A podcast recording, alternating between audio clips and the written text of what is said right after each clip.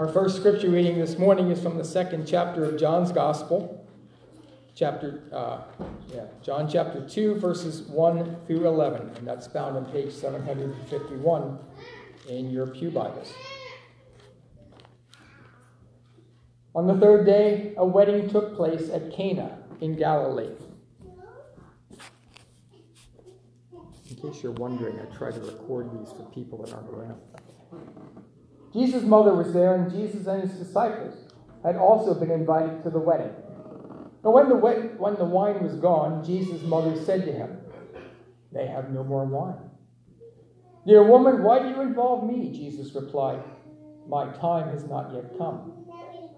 His mother said to the servants, "Do whatever he tells you." Nearby stood, stood six stone water jars, the kind used by the Jews for ceremonial washing, each holding from twenty to thirty gallons. Jesus said to the servants, "Fill the jars with water," and so they filled them to the brim. Then he told them, "Now draw out some and take it to the master of the banquet." They did so, and the master of the banquet tasted the wine that had been turned, t- tasted the water that had been turned into wine. He did not realize where it had come from, though the servants who had drawn the water knew. Then he called the bridegroom aside and said, "Everyone brings out the choice wine first, and then the cheaper wine after the guests have had too much to drink. But you have saved the best till now." This, the first of his miracle signs, Jesus performed at Cana in Galilee. He thus revealed his glory, and his disciples put their faith in him. Our second reading this morning is from the fourth chapter of Mark's Gospel, verses one through twenty. And this begins on page seven oh nine. Again, Jesus began to teach by a lake. The crowd that gathered around him was so large that he got into a boat and sat in it out on the lake, while the people were along the shore at the water's edge. He taught them many things in parables, and in his teaching said, "Listen, a farmer went out to sow his seed, and as he was scattering the seed, some fell along the path, and the birds came and ate it up. Some fell on rocky places where it did not have much soil. It sprang up quickly because the soil was shallow. But when the sun came up, the plants were scorched, and they withered because they had no root. Other seed fell among the thorns, which grew up and choked the plants, so they did not bear grain. Still other seed fell on good soil. It came up, grew, and produced a crop, multiplying thirty, sixty, and even one hundred times." Then Jesus said, "He who has ears to hear, let him hear." Now when he was alone, the twelve and the others around him asked him about the parables. He told them, "The secret of the kingdom of God has been given to you, but to those on the outside, everything is said in parables, so that they may be ever seeing but never perceiving, and ever hearing but never understanding. Otherwise they might turn and be forgiven." And then Jesus said to them, "Don't you understand this parable? How will you understand any parable? The farmer sows the word. Some people are like seed along the path where the word is sown. As soon as they hear it, Satan comes and takes away the word that were sown in them. Others, like seed sown on rocky places, hear the word and once it is and receive it with joy. But since they have no root, they last only a short time. When trouble or persecution comes because of the word, they fall away. Still others, like seed sown among thorns, hear the word, but the worries of this life, the deceitfulness of wealth, and the desires for other things come in and choke the word, making it unfruitful. Others, like seed sown on good soil, hear the word, accept it, and produce a crop thirty, sixty, or even one hundred times what was sown." This is the reading of God's word.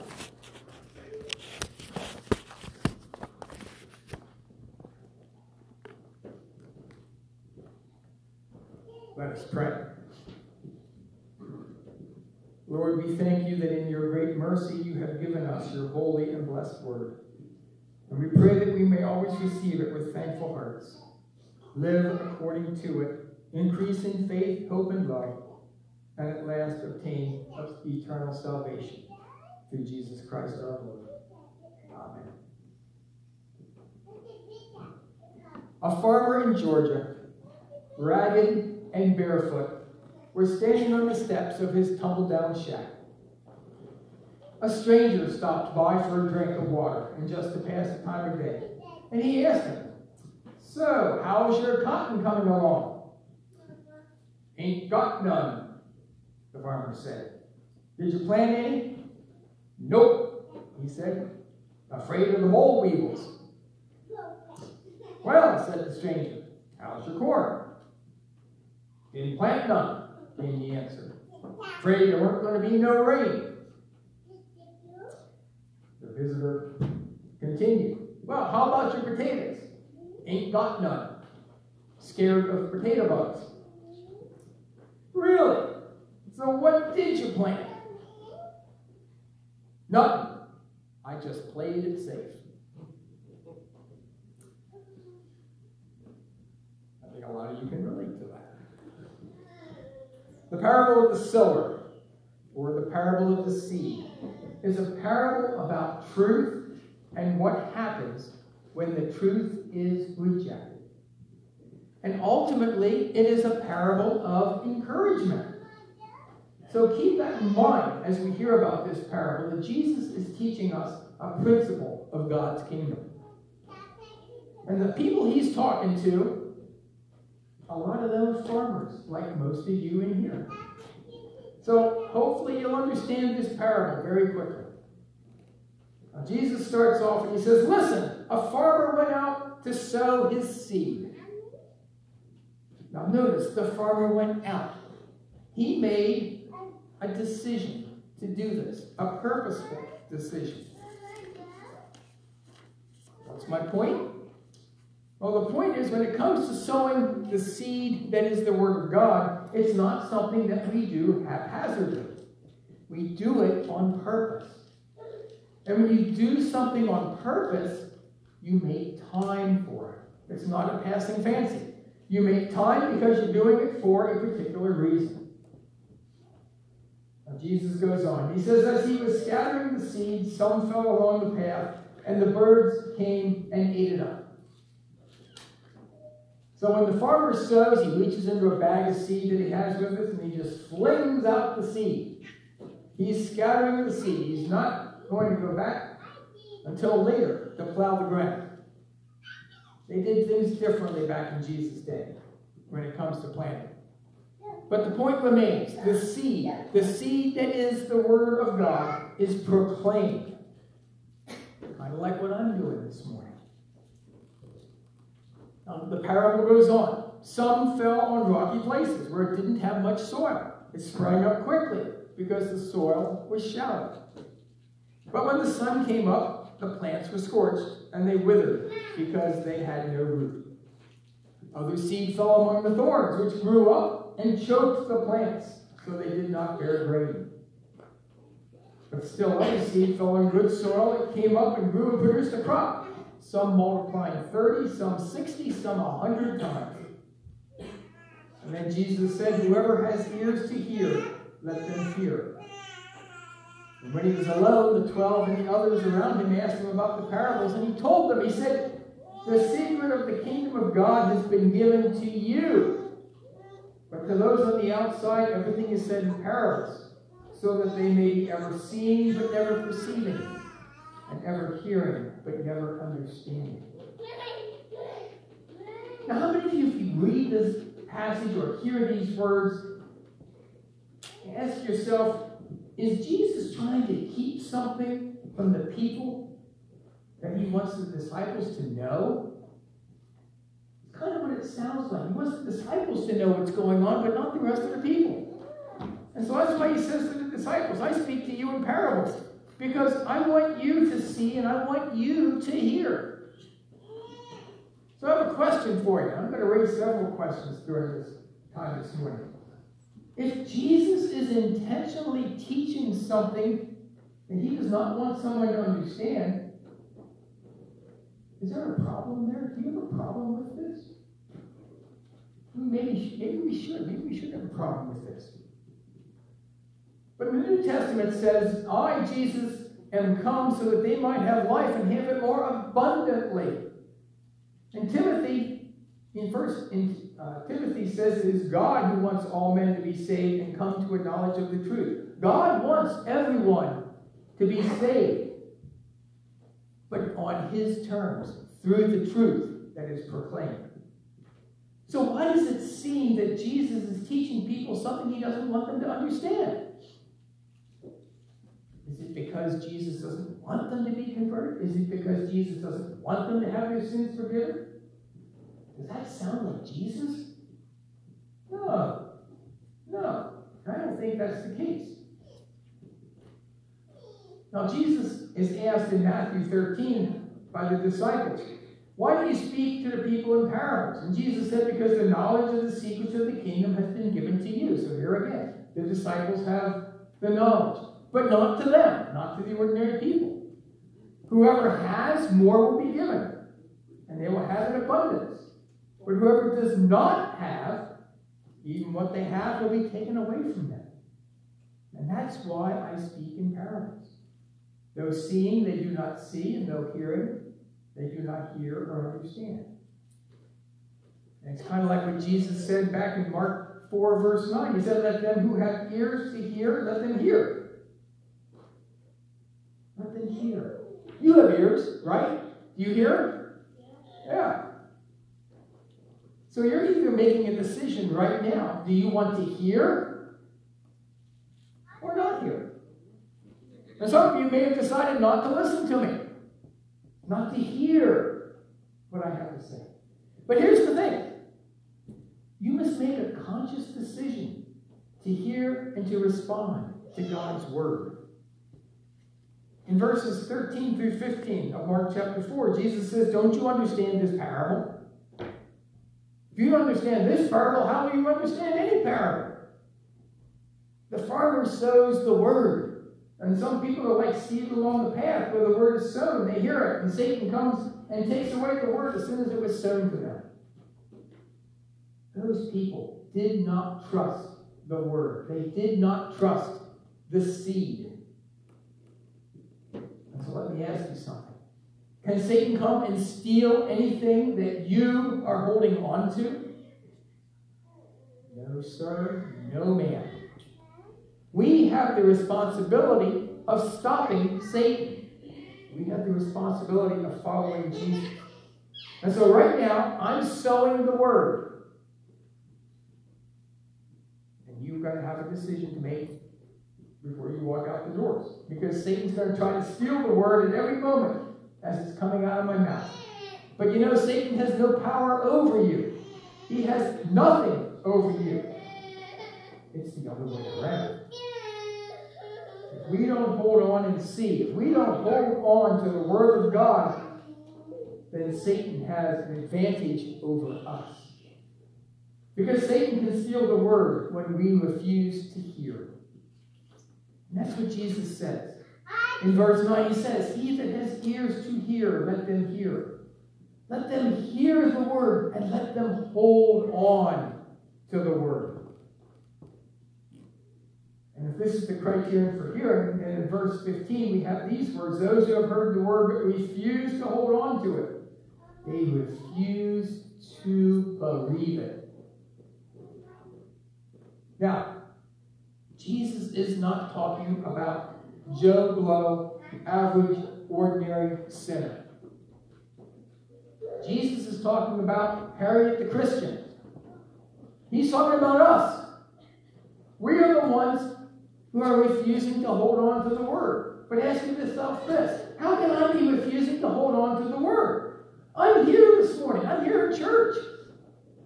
I read my Bible. You know there's more to sowing the word than just reading your Bible. Because you see, you have to do something with the word that you hear And you have to do something with the word that you read. Others, like seed sown in rotten places, hear the word and receive it with joy. But since they have no root, they last only a short time.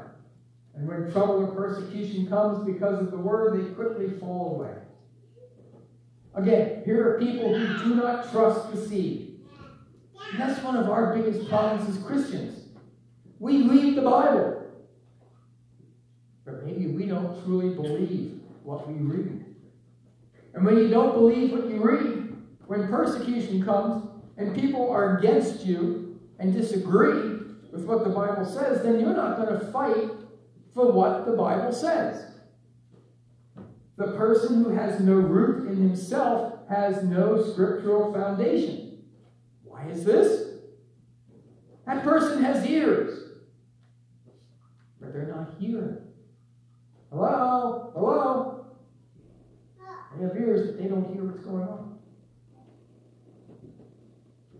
The parable goes on. Still others, like seed sown among thorns, hear the word.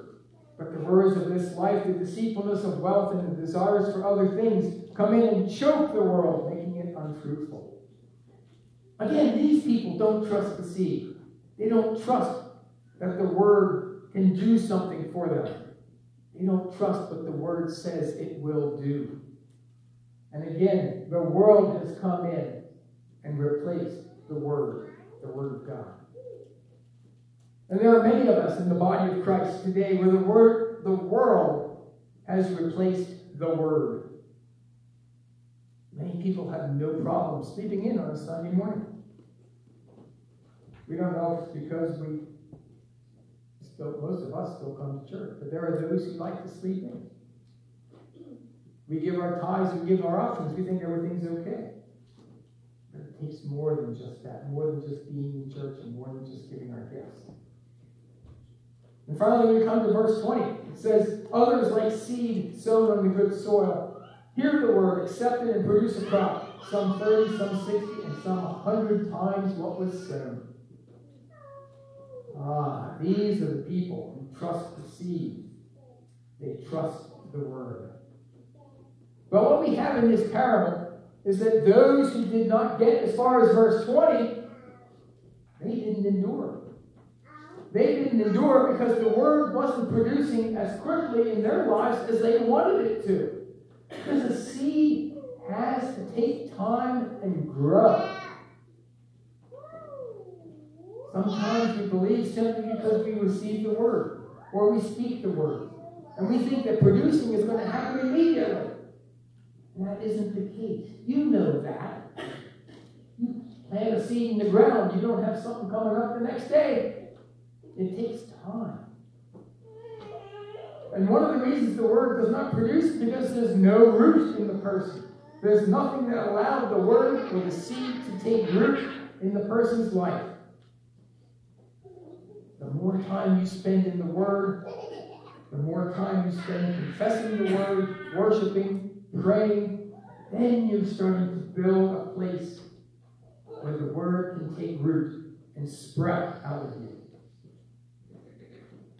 Now, as we look at this seed parable, we find out that three out of four soils did not produce. Hmm. Why is that important, you suppose? Well, Jesus is training his disciples to go out and sow the word. And he's making clear to them that there will be more people. Listen to me now. There will be more people who will reject what is being said than accept what they are saying. So here's another question. Who are the people who are doing the rejecting and who are the people doing the accepting? It's the body of Christ. And if this parable is any indication, three out of four Christians are not going to accept the totality of the gospel. Three out of four. seventy-five percent. Jesus is telling his disciples that when you go out and you sow the word, this is how it's going to be played out. Three out of four are not going to listen to you. They're not going to hear what you have to say because their ears are going to be closed, and they're going to be closed on purpose. How many of you are still hearing to what I'm saying right now? twenty-five percent? fifty, seventy-five, one hundred percent? Do you think that those three out of four believe that they are not the one? Do you think that they are the one of the three that do believe? They need to see how the Word of God is evident in their lives. People of God, we need to trust the seed to do what God says it's going to do. That's the big question. Because in the world, the world says that God's Word cannot be trusted. But who are you going to believe? The world or the Word of God? We must believe the seed. We must believe the Word and believe that it will come to pass in our lives. And as we stand on the Word, we stand on that seed and follow through until it comes to pass. And we won't accept anything less. Let us pray. Heavenly Father, you sent your Son that we might believe in him and have eternal life. Help us by your Holy Spirit to continue unwavering in this faith to the end, that we may come to everlasting life. Amen. Our closing hymn is number five hundred forty-four. Please stand if you are able.